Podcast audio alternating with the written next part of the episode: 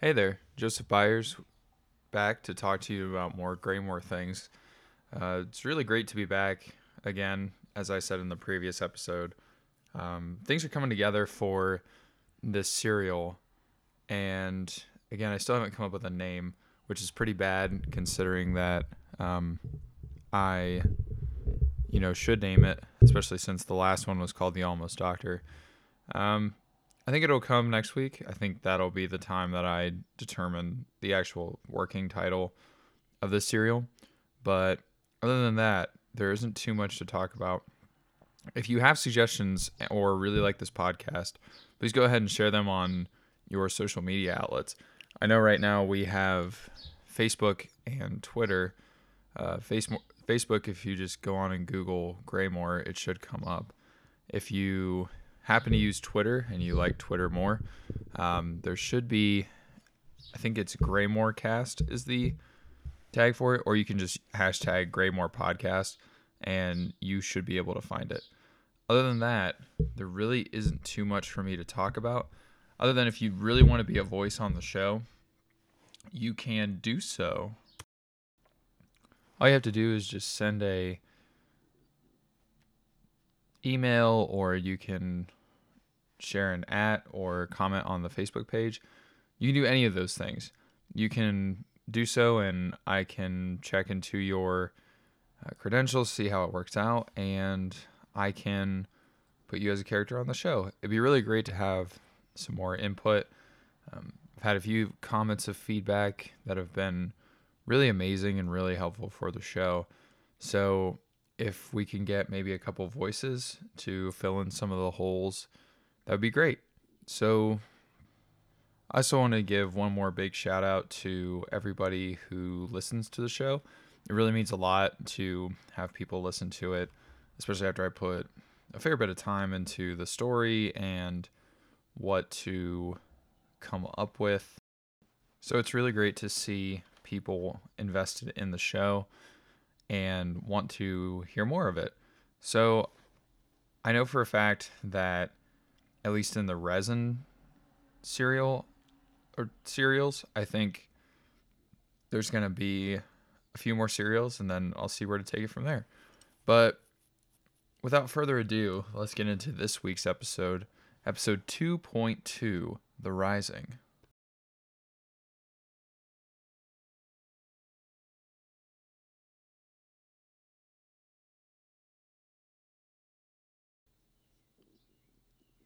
We watched the house burn as the fire department began to spray their hoses at the house.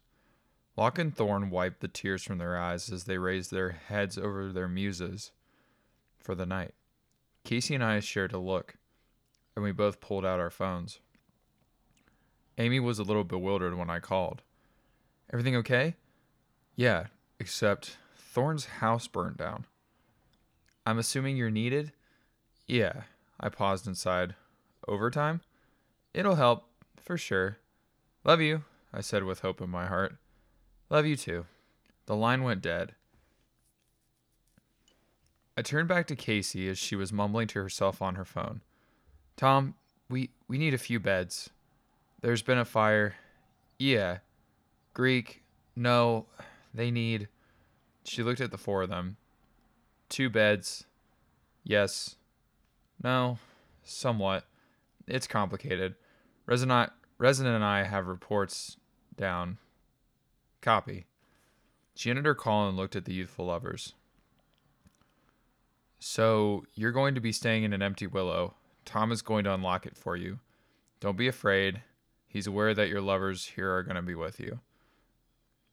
Thorn went to reach for her hand, but Casey deftly deflected it with a turn of her body. We can drive you, if Resin will focus. I snapped back from the scene after taking a photo. Yeah, man, we can take you guys back to the Willows. J- just be careful. I-, I don't like the feeling of this. Casey nodded and put Locke and his muse in her car. I held the doors open for Thorn and his muse. And as always, they're accepting admissions at Graymore.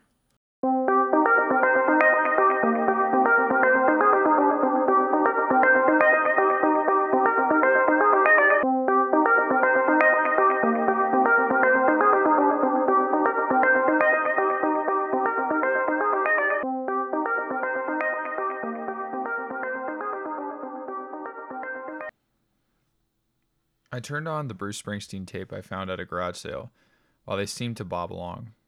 I decided to turn down the radio and ask Thorn some questions. The moment I went to open my mouth, Thorn cut me off. We didn't blaze up? I figured. You were too scared to be toking tonight. The fire and light disappeared behind us. I turned on my turn signal and proceeded to head south to cross the boardwalk near campus safety. Is she mad at me? The girl next to him let out a cry of surprise, followed by the sound of a hand smacking another. Your hands are cold, she cried. Hey, I called out. None of that shit in my car. You're the boss, Thorn said. In case you're wondering, I looked over my shoulder at the date, blushing feverishly. Yeah, she looks a little mad at you. Thorn sighed and turned to his date. You're still beautiful, though I wish I could have adorned you better, he said, lightly brushing her hair. Please stay with me for the night. She smiled then and leaned in to kiss him as I looked away, turning sharply onto the road that led to the north side of campus. What a bumpy ride, said Thorn with a glare at me in the rear view. I scowled to myself as I wished for the youthful frivolity of love.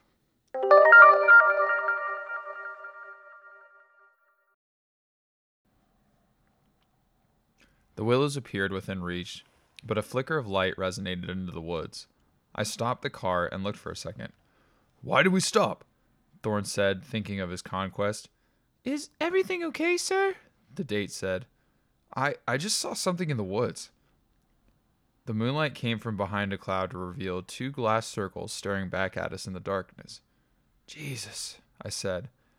I blinked and the circles were gone, disappeared into the night. We jumped at the noise as the tape ejected from the tape deck, begging to be flipped. Thorn sat on the edge of the seat and braced himself. Resin, that that was I drove on, slamming back into the seat. Nothing, I said. I didn't see anything too crazy. Did you? Thorn, I- I'm gonna go to bed, the girl said, returning to his side in fear. Don't worry, love. It'll be bedtime soon. We made it to the empty willow, and I let him go into the night. Let's talk this week, I said to Thorn. You better, he said, walking towards his love. His bare chest reflected the moonlight as he turned away and wrapped his arms around the date. Tom led him into the apartment as Casey said goodbye to Thorn and his date. They walked over to me a little shocked. What? I said to them. Thorn said he saw two glass spheres in the woods with you guys when you were turning onto the drive. Casey shivered. It's best when you get your statements tonight so that we don't forget them, Tom said flatly. Casey and I walked out later and talked for a little bit, following our written statements. Thorn is such a dick, she exclaimed suddenly. I- I've known him for a long time, I said, a little tired. He's going to do his thing. You either follow him or you get out. She stopped and turned towards me. And she nodded a little bit and shook her head slightly. I pulled her into a friendly hug and patted her head. Hey, it's going to be okay. You just gotta roll on. She smiled then and hit my arm. Take care of Amy. Was she disappointed? I shook my head. Thorn's like family to me. He needs a big brother. She laughed at my response and got into her car. I did the same with mine and turned on Dylan's broadcast. The knobs were getting a little frail, so I had to be careful. Using the clothes hanger attached to the antennae outside, I could grasp bits and pieces here and there.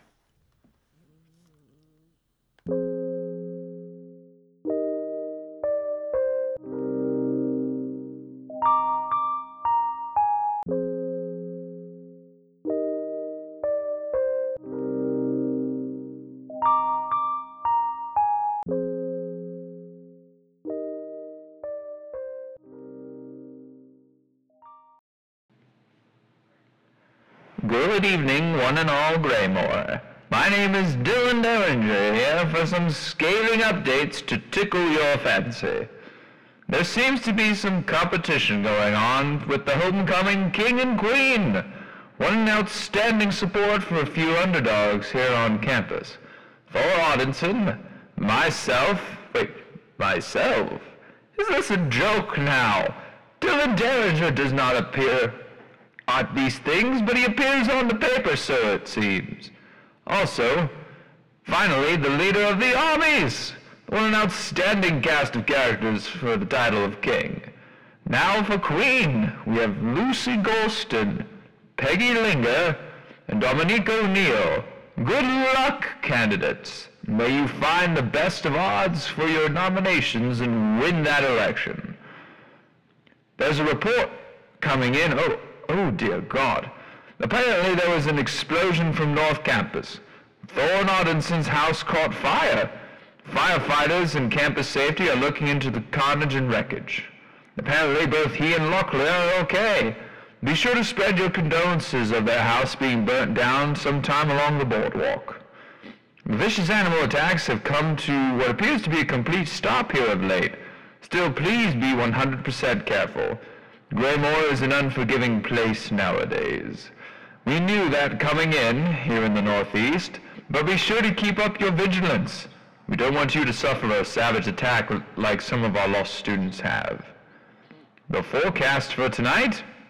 A bit of a hazy one. Nothing for sure, but it seems to be mist rolling off the cliff.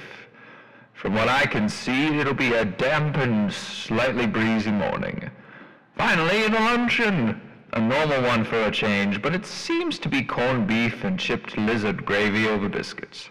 Apparently the science department experienced some gas leaks of late, and their lizards have lost the will to live.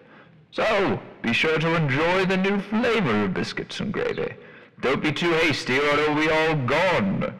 For tonight, I will sign off as I decide what to do with my announcement of homecoming king nomination. What shall I wear, I wonder, when I steal the crown away from the other two? Ha! ha! I kid, of course. This is no laughing matter. It must be taken seriously. Good night!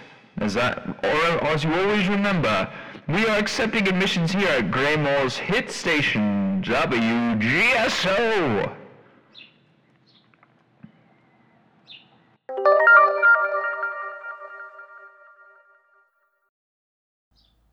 I turned off Dylan's broadcast and slumped against the seat's headrest as I pulled into my driveway. I snagged a little of the leftover pizza from the office and walked inside. The dogs greeted me as usual, but they didn't seem as happy. I patted their heads and dropped their food down for them. I read my watch to see a big 12 glaring back at me. I sighed in disbelief, but also relief at being home.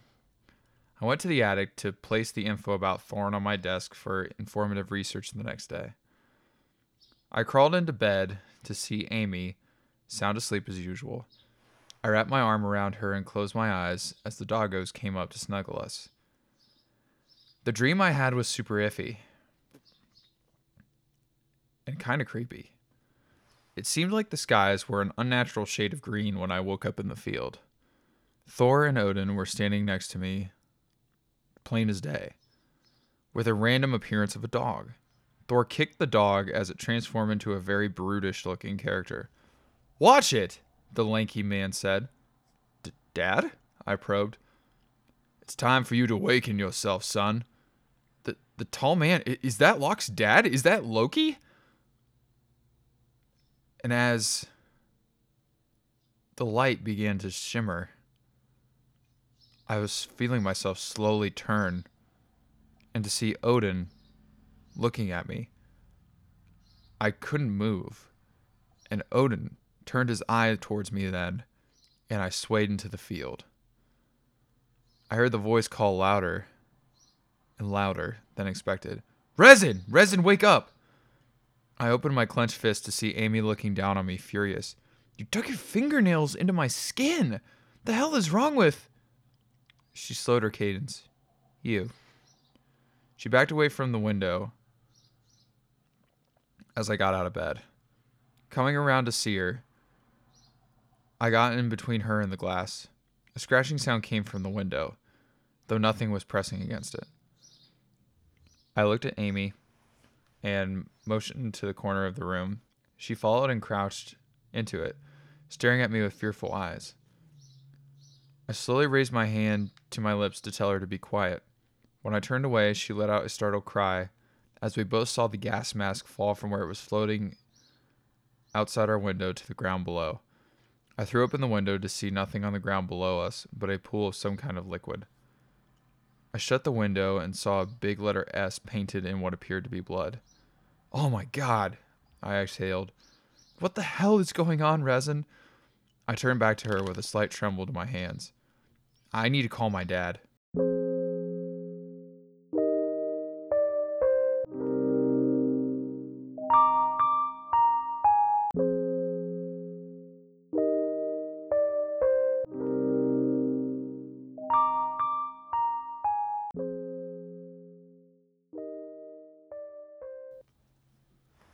Dad was taken aback when I picked up the phone, detailing both the dream and the incidents with the mask. Slow slow down, son, he said, with a little too much emphasis. You you saw a what? A gas mask! I exclaimed through the receiver end. Jeez, son, t- take it easy. You you should hang up and call the police.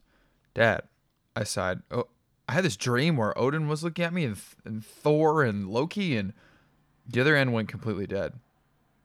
H- hello? Dad? Dad! Dad! To my discontent, no sounds came from the opposing line. Amy was having a tall glass of wine when I came back down the stairs. Dad, Dad's line went dead. I, I think I'm going to go check on him. No, you're not. I'm not going to be here alone when you roll out of here in all kinds of paranoia. Then get in the truck, grab my gun, and keep it with you in the car.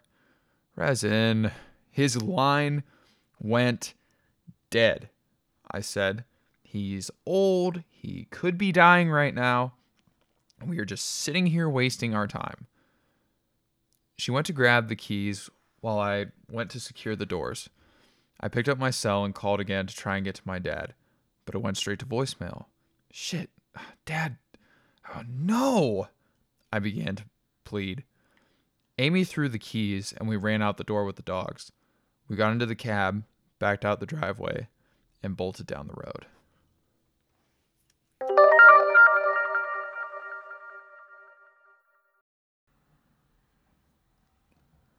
In the distance, the lights around my parents' house gave way to the beginning of a small blaze.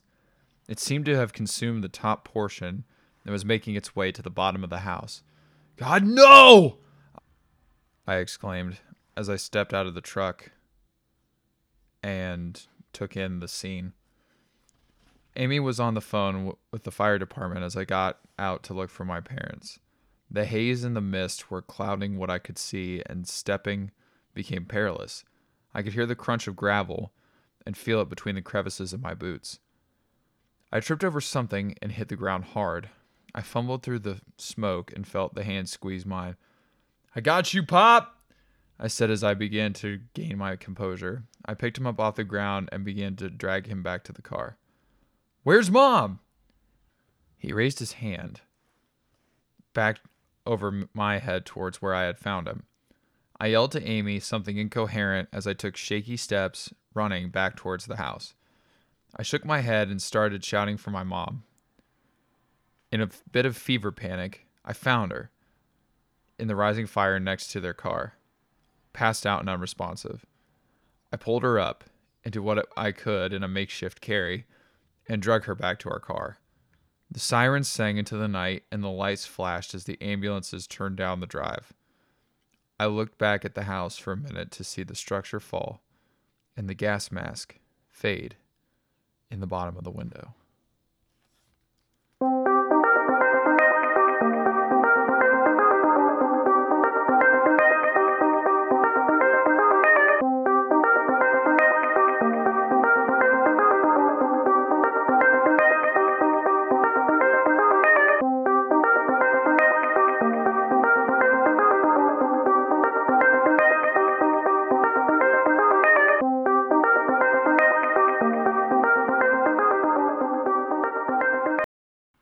Graymore is written, produced, and directed by Joseph Byers.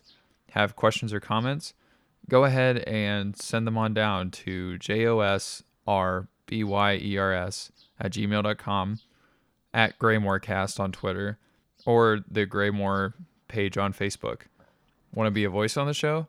Go ahead and submit a query on those platforms. The next episode will be out towards the end of June, which is going to be the 29th. And as always, Graymore, stay safe out there. If you like this show, additionally, go ahead and share it on those platforms. Tell your friends, tell your enemies, tell people that you want to get into podcasting. It's a good time. If you like podcasting and want to get into it as well, this podcast is powered by Pinecast.